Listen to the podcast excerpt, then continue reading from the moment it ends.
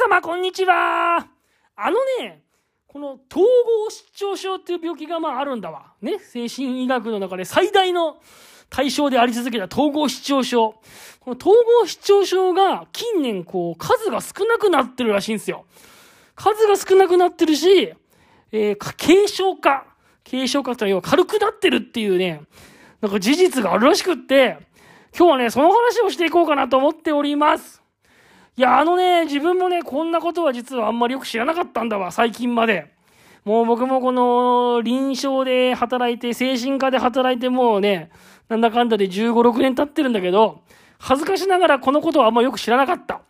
なんか統合失調症ってのは最近数が少なくなってると。さらに軽くなってる、軽症化してるらしいんだわ。今日ね、紹介したいなと思ったのが、この日本評論者から出ている、育ちの科学っていう雑誌があるんだけど、ムック本なのかな？その2021年の4月号、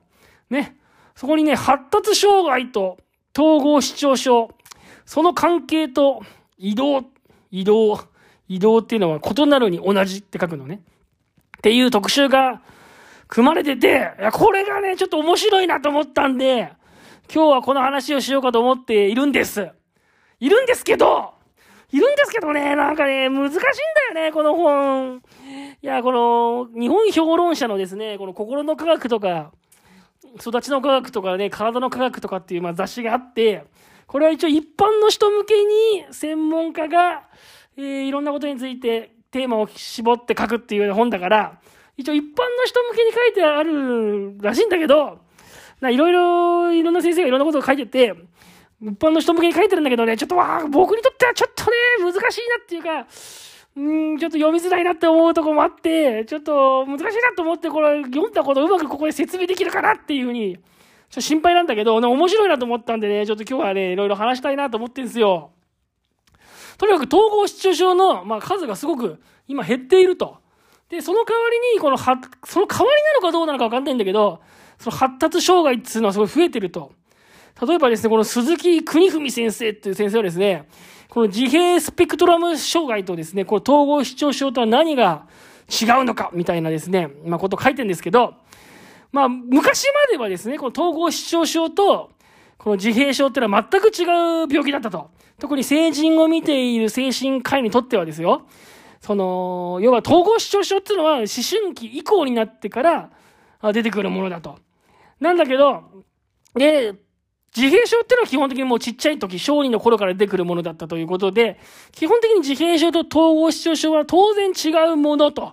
いうふうに思われてきたんだけれども、まあ、ここのとこ最近ね、大人の発達障害って言葉が流行ってるようにですね、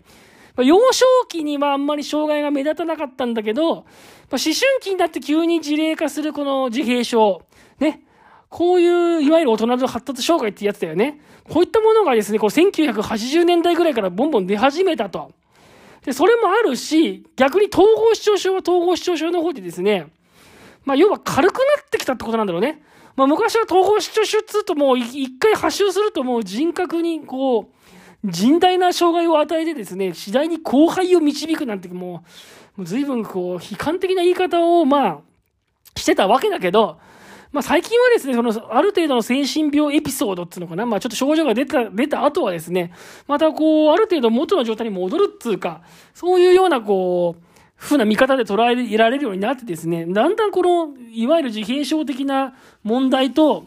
統合失調症っていうのは何が違うんだろうかっていうね、ことになってるらしいよどうやら。うん。まあね、そこはまあね、難しい、難しいっていうか、あ、そうなんだとか思って、私はさ、私はさ、私はさ、つか、あの、僕、私は、私は、私、私とか自分で言っちゃって、ちょっとおかしくなっちゃった。あの、作業療法士だからね、作業療法士って仕事は別にこの、患者さんを見てさ、診断名をつける仕事じゃないから、基本的に患者さんのさ、紹介された時には、この人は統合失調症ですよとか、この人は自閉、自閉症スペクトラム障害ですよとか、まあまあ、そんな形でですね、あの、紹介された状態で見るから、診断ってことに関わらないので、あんまりさ、そういうこと分かんなかったんだけど、結構この現場のお医者さんレベルで言うと、こうね、若い人がですね、まあ調子悪かった時に、これを、これを統合失調症というのか、えー、自閉症なのかっていうのは結構悩むもんなんだってことをですね、書いてますね。この松沢病院の川上慎太郎先生なんかもですね、まあ、医師4年目で精神科歴は2年弱の先生なんだけど、この先生なんかもね、書いてますよ。その、急性期病棟でですね、幻覚、妄想とか興奮状態で、警察沙汰になるレベルの患者さんを見たときに、これが自閉症スペクトラム障害なのか、統合失調症なのか、鑑別が難しい時があるんだってらしいよなんかね、やっぱりそういうことがあるんだって。で、まあ、どっちで見るかによって、その薬の使い方もちょっと違うし、まあ、その本人との対応の仕方もちょっと違うと。だから結構悩むんだけど、まあ、意外とそのですね、こう最初の興奮状態とか幻覚妄想が出てる状態を見ると、まあ、どっちなのかっていうのは悩むことが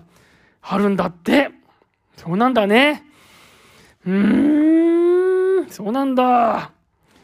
このね、菅秀道先生っていう先生がですね、統合失調症の新刊に出会わなくなっている事実をどう理解するかっていうふうにね、この本で書いてます。で、まあ、統合失調症がとにかく軽症化してるし、数も少なくなってると。で、まあですね、精神医学の中では昔はもう統合失調症がまあ、王様っていうかですね、もう整合統合失調症が精神科っていうような感じだったわけだよ。総合失調症の患者さんを見るのが精神科だというような状態でですね、まあ今全国に30万床とかあるようなこの病床？要は入院病床なんかもほとんど統合失調症の方が入院するようなとこだったわけだわ、昔は。ところがですね、この四半世紀でですね、もうその辺が様変わりしてきてですね、やっぱりこう適応障害とか不安障害、ね、それから発達障害、認知症、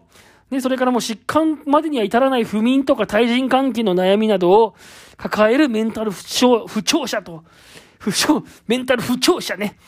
メンタル不調者って意外と言おうと思うと言いづらいね。まあそういう人が増えて、まあ軽い人がすごい増えてきてるってことなんだね、きっとね。統合失調症の特に重いような人たちが減ってきて、逆にもう、もう疾患と言えのか疾患と言えないのかって、もう言うか言えないかっていうような、こう、軽症の人たちまでこう、裾野が広がってきて、かなりこう、いろんな人たちが増えてきたというのが、や、まあ現代のね、状況なんだってで、統合失調症っていうのはね、とにかく軽症化してるらしくって、まあなんでかっていうのでね、理由を6つも挙げてる。まあ、6つも全部言う必要ないかもしれないけど、例えば精神科受診のハードルがすごく下がって、とにかく精神科っていうのが馴染みやすくなったから、まあ、統合失調症もですね、あんまり症状が悪くなる前にこうかかる人が増えてきたってことなのかな。で、社会的なとイメージも変化して、前はね、精神分裂病なんていうふうに言われちゃってですね、もう本当に言われたらもうすぐ、あの、強制的に収容されてみたいな時代がすごくあったけどね、そういうのもだいぶ減ってきたからですね、社会に溶け込んできたから、要はスティグマっていうやつがなくなってきたからね、スティグマっていうのはあれだ、偏見ね。そういうのがなくなってきたからですね、まあ、そういうので症状も改善してきたとかですね。あと、まあ、病名の変更だよね。こう、もともと精神分裂病って言ったのを、まあ、統合失調症っていうこう病名を変えたことによってですね、やっぱりこう社会に受け入れられやすくなったと。やっぱそれは結構ね、その軽症化にもつながるってことなんだろうね。こう、周りのこうサポートが良くなってくるからね。あとはこう薬だね。薬がさ、いい薬が出てくるようになってきたから、昔は低傾向精神薬って言ってさ、パーキンソン症状とかそういうのがすごい出るような薬が多かったけどね、そういうのがだいぶ減ってきたと。まあまあ、そんなことがいろいろ書いてあってですね、統合失調症がとにかく軽くなったんだっつうことがね、書いてあるよこの本は。ええー、って思ってですね、もう、私もさ、この病院、精神科、さっきも言ったけど、精神科にさ、15、6年勤めていながらさ、こうやってだんだん世の中が、精神科っていう世の中が変わってきてるんだっていうことにですね、あんま知らなかったなと思ってね、知らなかったなと思って、ちょっとね、反省しながらですね、この特集をね、まあ、読んだものですわ。心のリハビリ現場から。この番組は、精神科で働く40歳のおじさんの作業療法士が、自分の仕事の、仕事で気づいた話とか、気づいたこととか、いろんなことを話していこうっていう番組です。ちゅうことでね、まあ、その、今回はね、その統合失調症の数が減ってきてるとか、軽症化なんだっていうことを、最近ちょっと本読んでびっくりだっていう、そんなこと知らなかったなっていう反省をしてるわけですよ。で、ああ、そうか、こう世の中がやっぱ変わってきてんだなってことを思って、もう僕のさ、僕の、僕と言ったり私と言ったり、ちょっといろいろ自分の一人称今いい、どうやって言っていいか悩んでんだけど、私のさ、私って言ったり、僕って言ったりしてますよ。あのー養成校の時代なんかはさ、本当まずは精神科といったら統合失調症みたいな時代が結構あって、時代っていうかそういう教わり方をしたんですよね。精神医学なんて授業も本当半分ぐらい、まず統合失調症の話をしてみたいな。そう、そういう時代があってさ、実習なんか行っても、まず精神科の実習は統合失調症の患者さん見るみたいな。まあ、それ結構そんな感じがあったんだよね。だから精神科といえば統合失調症っていうふうに感じだったんだけど、だけどやっぱ自分もさ、精神科に勤めて、最初、は、統合失調症の患者さんとかとも出会ったけど、その後認知症をずっとやってて、で、最近はうつ病のリワークのデイケアなんかやるようになったから、まあ、ある意味、あれなんだよね、その、そう言われてみれば自分自身もその時代の流れを組んでるんだよね。で昔だってさ、精神科って言ったらみんなもう9割ぐらいが統合失調症の患者さんばっかりだで、で、統合失調症の患者さんの、えー、入院、入院も統合失調症の患者さんばっかりだったし、あのー、地域に出て、それが退院してもさ、精神科のデイケアだってさ、統合失調症の患者さんばっかりがこう、来る。まあ、それがね、生活の場みたいになってて、みたいな、そういうデイケアばっかりだったわけだけど、やっぱ世の中が変わってきたからさ、そういうデイケアとかそういう入院ばっかりだともう、だんだんダメになってきたんだろうね。精神、そういう、今さっき言ったように、その新、統合失調症の患者さんの新患だってこう、要は増えないわけだし、でも慢性期の統合失調症の患者さんだってもうだいぶ年を取ってくるからね、少しずつ数も少なくなってくるわけじゃないですか。だからだんだん精神科のさ、仕事としても統合失調症ばっかり見てるわけにはいかなくなってきて、認知症を見なきゃいけなくなったりとか、認知症を見たりとかですね。で、あとは本当にこう、もっと統合失調症よりこう軽いそのうつとかさ、発達障害とかさ、そういう患者さんをやっぱ見ていかなきゃいけなくなってきたんだね。で、デイケアなんかもさ、そういうところでやっぱり世の中のニーズとしてはですよ、まあ、精神科のデイケアももちろん必要だけども、えー、僕が今やってるようなうつ病のリワークのデイケアとかさ、そういうのを、あ、必要になってきたっていうことなんだなと思って、これが時代の流れなんだというのをですね、思ったわけですよ。だこういう時代の流れにさ、これ乗っていかなきゃいけないんだろうなっていうのをね、最近よく思いますね。ああ、そっかと思って、もう自分も今40歳だけど、これからまた65ぐらいまで働くのかな？わかんないけど、65とか70とかまで働くのかなと思ったらさ、またこの20年とか25年とか働くこと思ったら、またこう時代が変わっていくからさ、時代が変わっていくから、時代が変わってくるから、こう時代の流れに合わせて、まあいろんな患者さんのことを勉強したりとかね、いろんなことを勉強していろんな、いろんな、いろんなとか言ってだんだん 話が曖昧になってきた。いろんなことを勉強したりとか、こう時代のニーズに合わせて、自分がやっていく治療とかそういうのも変えていかなきゃいけないんだろうなとか、なんかそういうことをね、ちょっとこれ読みながら思いましたね。この、やっぱね、精神科なんていうのは特にこう医療の中でも、ガラッパゴス化してるから、ガラッパゴス化でいいんだ、結構いうのって。なんかもう置いてかれてますから、もう医療の流れから、精神科なんか特に置いてかれてるって言うけど、その精神科の中でも、こう、なんつうの、より置いてかれちゃったらいけないじゃない。やっぱりついていけないっていうか、やっぱ長いことこの、作業療法士って仕事でさ、こう、やっていこうと思ったら、やっぱこう、時代の流れとか読んでった方がいいな、っつうのね。なんかつくづく思いましたね。時代の流れとかちょっとよく見てて、こう、この今後世の中に必要とされてることをやっていかなきゃいけないし、学んでいかなきゃいけないんだろうな、っつうのをね、本当に思いますね。本当に思う。あそういうの、こう、今自分もさ、うつ病のリワークやってるじゃないですか。うつ病のリワークやってて、いろんな求職者を見てるわけです。いろんな、いろいろ求職する方に出会うわけですよ。そうするとやっぱ世の中の流れについていくかどうかっていうのがすごく大事なんだなっていうのを思います。本当にこう、うつ病で休職してる人のいろんな事情を聞くと、あ、世の中の流れについていけなかったのかなって思う人に出会うんですよ。世の中の流れについていけなかったというか、こう時代の流れについていけなかったということで、今のこのメンタル疾患が起きてるんじゃなかろうかって思う人に出会うわけです。で、それどういうことかっていうと、例えばグローバル化ですよね。本当にその18歳とかで高校を卒業して、で、叩き上げでずっとやってきたような人とかってのもいるわけですよ。もう今、それで、で、その人が、18歳で就職した時はですね、もう18、高卒で卒入職するのなんかも当たり前だったし、まあ英語なんかできなくても当たり前だったわけなんだけど、やっぱ時代がどんどん変わってきて、まあどんどんもう就職する若い子は大卒が当たり前とか、えー、TOEIC 何点が当たり前とか、えー、そう、そういう人たちがどんどんどんどん入ってきて、で、会社の中身もどんどんどんどんグローバル化で、海外に向けてもう商品を売り出していかないみたい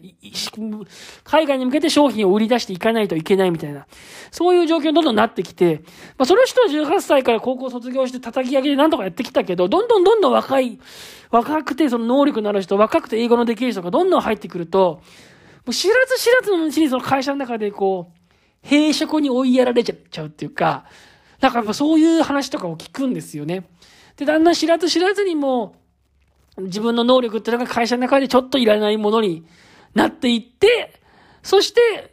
いろいろとストレスがかかってうつ病発症みたいな。そういう方にね、ほんとリアルに出会うんですよね。英語とか、あとパソコンですね。もうこの IT 化。IT 化。やっぱり18歳の頃は全部手書きで、全部紙で、全部やってたけど、もうどんどんこの、18から働いて、40、50ってなるうちにつれて、どんどん世の中が IT 化し、えー、クラウド化しっていう風になっていく中で、パソコンだとか、えー、IT だとかインターネットだとかそういうものにだんだんついていけなくなってくると、もう若い人たちがそういうのをもうどんどん入分かった状態で入ってきますから、もう、ま、負けちゃうっていうか、ダメなんだよね、結局。か会社でお荷物になっていっちゃうわけよ。そうするとだんだんだんだんその仕事の中で閉職に追いやられていって、うつ病発症みたいなね。そういう人に結構出会うんだわ。だからそういう人に出会うから、もう、そういう人に出会うとさ、やっぱさ、自分も今40歳でしょ。で、ああ、ここで今日、今日見たようにですね、と、あだんだん精神医学の世界もどんどん変わってるんだなと。今は統合失調症って人がどんどん減っていてですね、今はもう発達障害とか、あそういうものがだんだん増えてきてですね、まあ、発達、あとはこう依存症ですよね。あの、スマホ依存とかゲーム依存とかギャンブル依存とか、だんだんこう、精神科でこう、扱っていく、まあ、症例っていうんですか、患者さんというのがどんどん変わっていくんだなと。だからもう自分もこう自分の持ってる知識というか、技能とかっていうのをこうアップ、アップグレードしていかないと。アップグレード。ね、アップ、もうね、僕すぐね、この英単語を言うとちょっと笑っちゃうんだよね。なんかアップグレードとか言うとちょっと、なんか意識高い系が喋ってるような気分になっちゃってね。アップグレードって言うだけでちょっと笑っちゃうんだよね、自分で。とまあ、いや、それでアップグレードしていかないとね、やっぱこれついていけなくなってくんじゃないかなっていうふうに思うわけですよ。こう、作業療法士っていう仕事だってさ、こう、どうなんだろうと思うわけ、だんだんと。こうね、精神保健福祉士っていう仕事ができて、公認心理師っていう仕事ができてって、こう精神科に関わる仕事がどんどんどんどん新しいのが出てきて、先ほどの方針って失格だけでふん、ふんちゃらふんちゃらやってて大丈夫なのかなと。こう、65歳までやってけんのかなとかね、心配になりますね。本当に、もう、この仕事もさ、だから、大丈夫かなと思って、ちゃんと新しい知識を取り入れて、日々、計算していかないとね、あ自分も、やばいなと思いながらですね、そう思いながらこのポッドキャストを撮っているっていう、そういうこと、そういうことですね。だからまあ治療者も一生懸命勉強してですね、まあ親、皆、皆様の 皆様のお役に立てるようにですね、いい、いいセラピストになっていかなきゃいけないんだなっていうのをですね、最近思っていると。この統合失調症が実は最近少なくなってるんだよっていうですね、本を読ん、っていうです、特集を読んでですね、ちょっと最近そんなことを思った次第でございます。の放送どうだったかな？なんかもう、どうだったんだろう？なんかね、今日の放送は全然自信がない。もうね、いろいろ、ああ、すごいなと思ってたんだけどね、今日この、育ちの科学って本読んで、で、それうまく伝えたいなと思ったけど、やっぱダメだね。もう全然しょ、そ、消化してないから、これ読んで、読んだ内容をさ、うまく伝えてら、伝えられないなっていうのをね、いろいろ思ってますよ。よくね、よくよいろいろ伝え、うん、もいろいろね、こう伝えたいなっていうことはあるんだけどね、やっぱうまく説明できない。分かってないことを説明するのはね、分かってないのを説明するのが大事だけど、分かってないことを説明するのってのは難しいわ。あんまりよく分かってないことは、あやふやな知識で伝えるっていうですね、ことは本当にね、やれ、ダメだね。だからうまく説明できないんだよね、きっとね。うーん、だいぶ難しいんだよ、これ医者の書く文章っていうのは。特に統合失調症とかのさ、説明になるとなんかみんなちょっと、あれなんだよね、なんかこう、詩的な、詩的な文章ってポエムなんか、ポエムっぽくなってくんだよ、統合失調症って本のこと書くやつって、ほんとそうなのよ。なんかあの、中井久夫って先生がいるんだけど、この人が寛解過程論っていうのをですね、唱えてんだけど、そういうのとかでもね、読むとすんごいね、あれだよね、なんかこう、ポエムみたいだよね、ポエムみたい。そういうとこ難しいなと思うんだよなどうしたらいいんだろうね。本当に、カリスメの超越性の構造が対話を繰り返すことで揺さぶられ、耕され、脱、脱構築されること、とか書いてあってさ、意味わかるこれ。どういうことなんだろう。統合失調症は超越論的な自明性を喪失しており、おそらく対話によってその規定になるものがあるとすればに直接触れることは不可能であろう。彼らはその喪失を超越的に代償すべき、いわびすべく、いわ、いわばカリスマ性の、カリスマの、うま全然言えねえや。カリスマじゃない、カリソメだって。カリソメの超越性として、あの饒舌なモノローグや妄想を発展させるのではなかろうかとかいろいろ書いてあって。何言ってかさっぱりわかんないよね、これ。斎藤玉樹先生。斎藤玉樹先生ってね、結構有名な先生なんだよね。あの、オープンダイアローグっていうのをですね、あの、日本に割と大胆に輸入してきた、えー、筑波大学の先生なんだけど、それ書いてあるんだけどさ、わかんないんだよ、何言ってか、超越論的自明性って言われたってさ、これ、ねえ、まあそういうことだから。そういうのがさ、いろいろ書いてあって、ちょっと理解したいなと思うんだけど、ちょっとわかんないなと思いながらもね、なんとなく面白いなと思ったから、こう、こう説明しちゃう、あの、こういうポッドキャストで紹介しちゃうって、そんな感じですね。あの、もう、はい、そんな感じです。まあちょっと読んでみたかったら、これ、育ちの科学ね、36号ですからね。皆さんぜひリンクね、貼っときますんで読んでみてください。はい、というわけでですね、この番組はですね、今月火水木ってなるべく週を読んでね、できる時は配信。ね、できなかったら月火水で終わりますからね。できない時は月火で終わりますから、もう週何回できるかわかりませんけど、まあそんな感じでですね、配信していこうかなと思っております。えー、質問ご意見ある方はですね、えっ、ー、と、フォームが、フォーム？フォームを貼ってますから、質問フォームをね、ぜひね、うん、お寄せください。それでは今日もありがとうございました。